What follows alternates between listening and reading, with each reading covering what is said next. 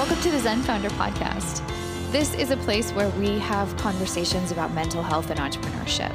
We have a pretty broad conceptualization of what mental health means sometimes depression, anxiety, sometimes relationships or physical health. The goal here is to bring some calm into the crazy roller coaster of ups and downs that is life for many entrepreneurs. I'm your host, I'm Dr. Sherry Walling. I'm a clinical psychologist and an entrepreneur, married to an entrepreneur, live in the world of entrepreneurs, and I'm so pleased that you have joined us for this conversation. Well, as of this recording, the state of the US election is unknown, and we are all collectively waiting, holding our breath, maybe feeling really vigilant and just refreshing, refreshing results over and over maybe kind of spacing out and thinking about other things, doing something else. But we're waiting.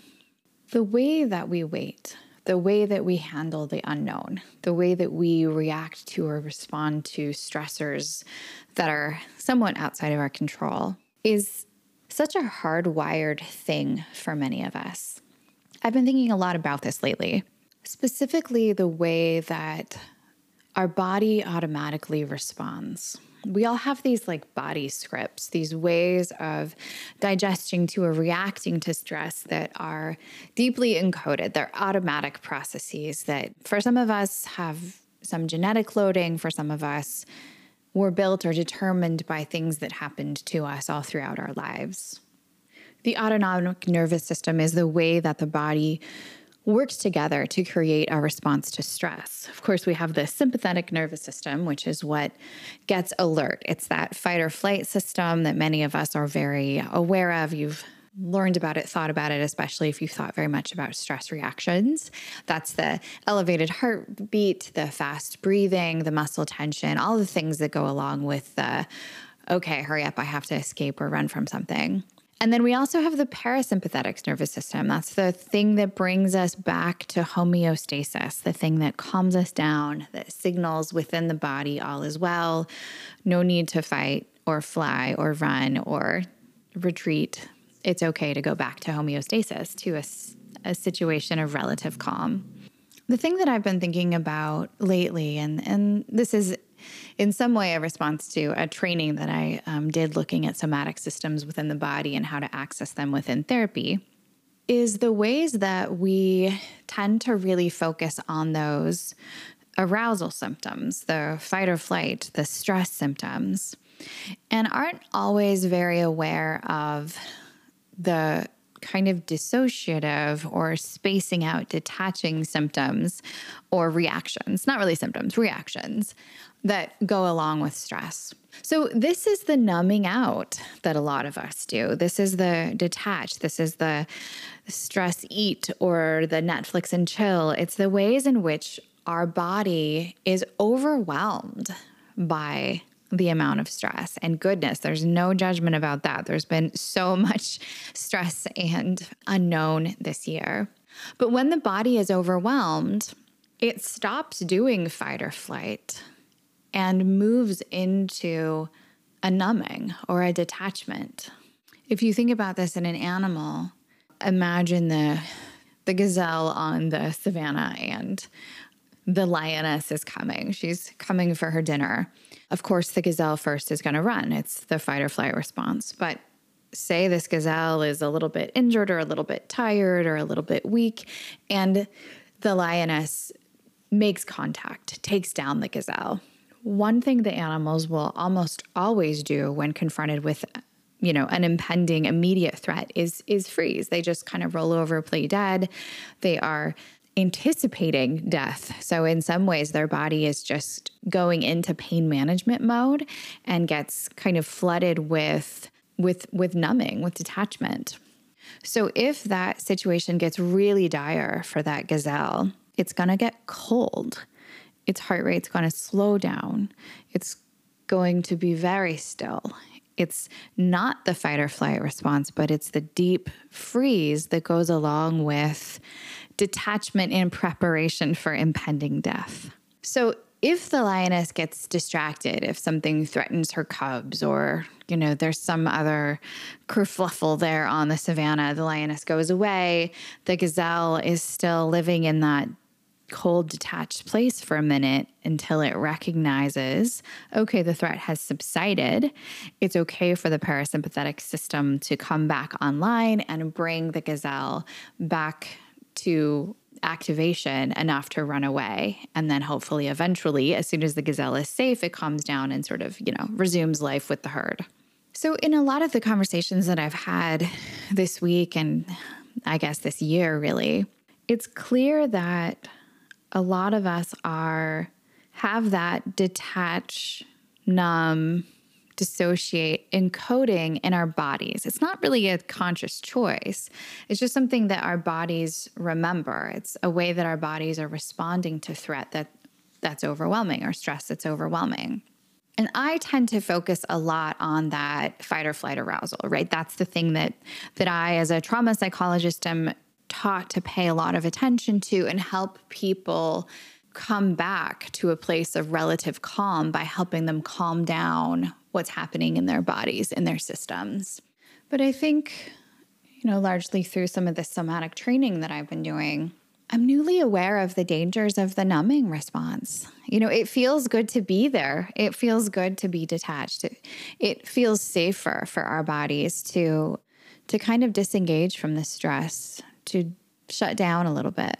And I think it's it's not it's not wrong, right? It's not a bad strategy. It works super well, especially um, when we are confronted with an overwhelming source of stress. But I do think it presents some dangers in the long run when our bodies learn to dwell in that place of cold detachment. We are habituating or getting used to a kind of pseudo deadness, which I'm going to argue is kind of bad for humanity and bad for us as individuals. And I I don't mean hey, wake up and go read the news and get all upset and activated and get your sign and go march on the street. That's not what I'm talking about. I'm talking about being awake to the ups and downs of our own emotion. I'm talking about feeling into the places of overwhelm I'm talking about being really alive and aware to how our bodies are responding to the things that are happening around us. So, one of the things that I've been really working with people on is being able to recognize what reaction their body is having in any given moment. Is it hot? Is it fast? Is it stressed? Is it fight or flight? Or is there some coldness, deadness, numbness?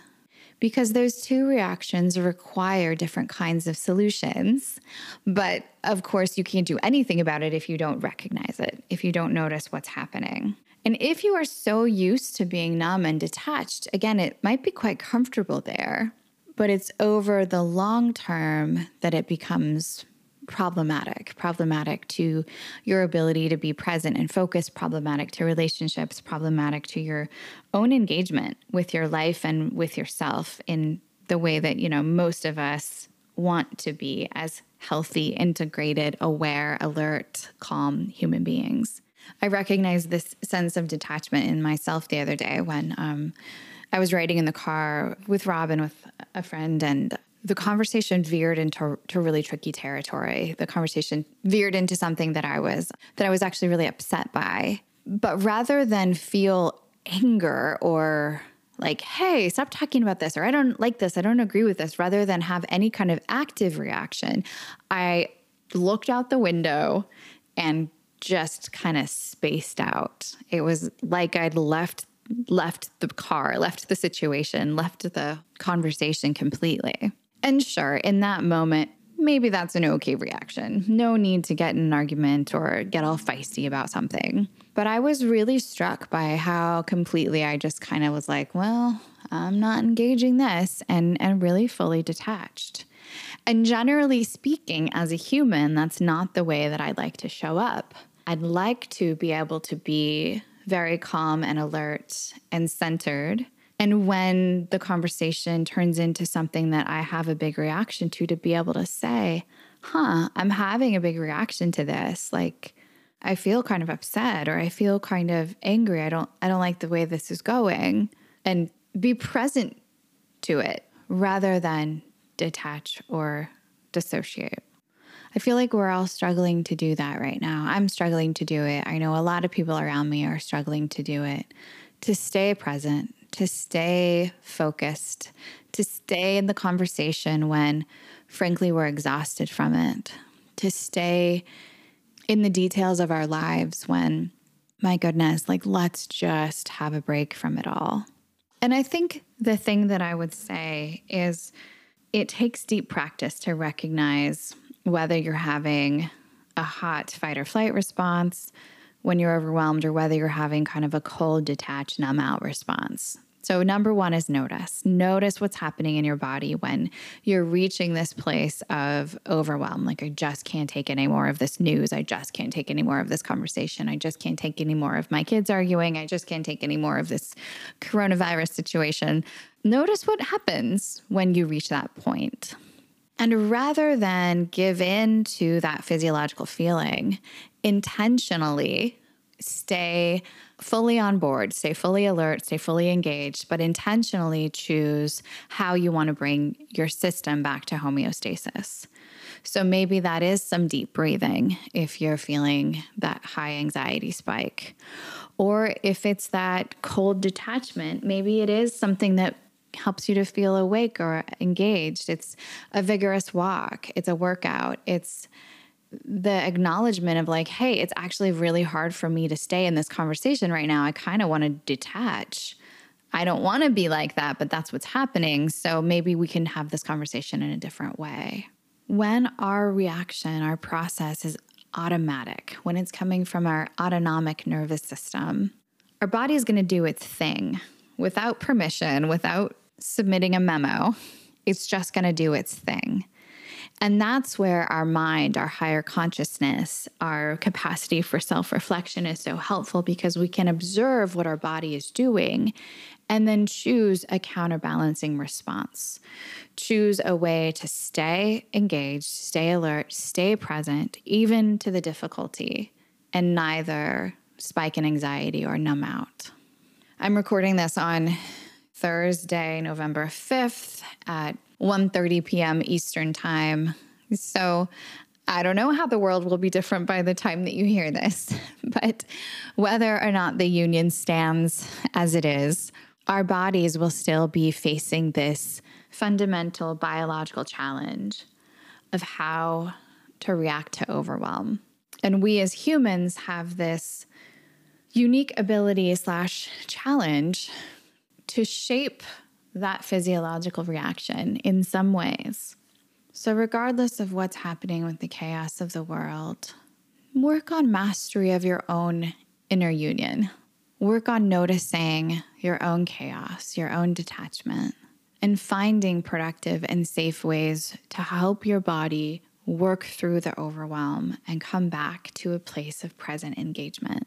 Not easy, but not impossible it must be done with some intention. It must be on purpose if you want to reset the default settings. If You have more curiosity about this. This training that I did in terms of working with these body processes was by Innate Path. So innatepath.org. Um, it's a clinic in Colorado that's using some interesting combination of medicine and therapy to try to help people access and reset some of those autonomic default settings. So, anyway, happy to put that forth as a resource to the community. And it's something that I'm working on both in myself and being able to provide to the entrepreneurs that I work with. This extra set of regulatory capacity that helps us be fully present in our bodies. Take good care. Thanks for listening. Thanks for listening. We'll be back in two weeks with a new episode of the podcast. In the meantime, feel free to check out zenfounder.com for lots of resources about the kinds of conversations that we have on the podcast. You can get information about working with me, about maybe joining a Zen tribe. It's sort of like a mental health boot camp for entrepreneurs. We also have lots of content on our blog, links to resources in our courses and books for sale. So check us out there, and we hope to provide anything and everything that you might need to make the entrepreneurial life a little bit easier.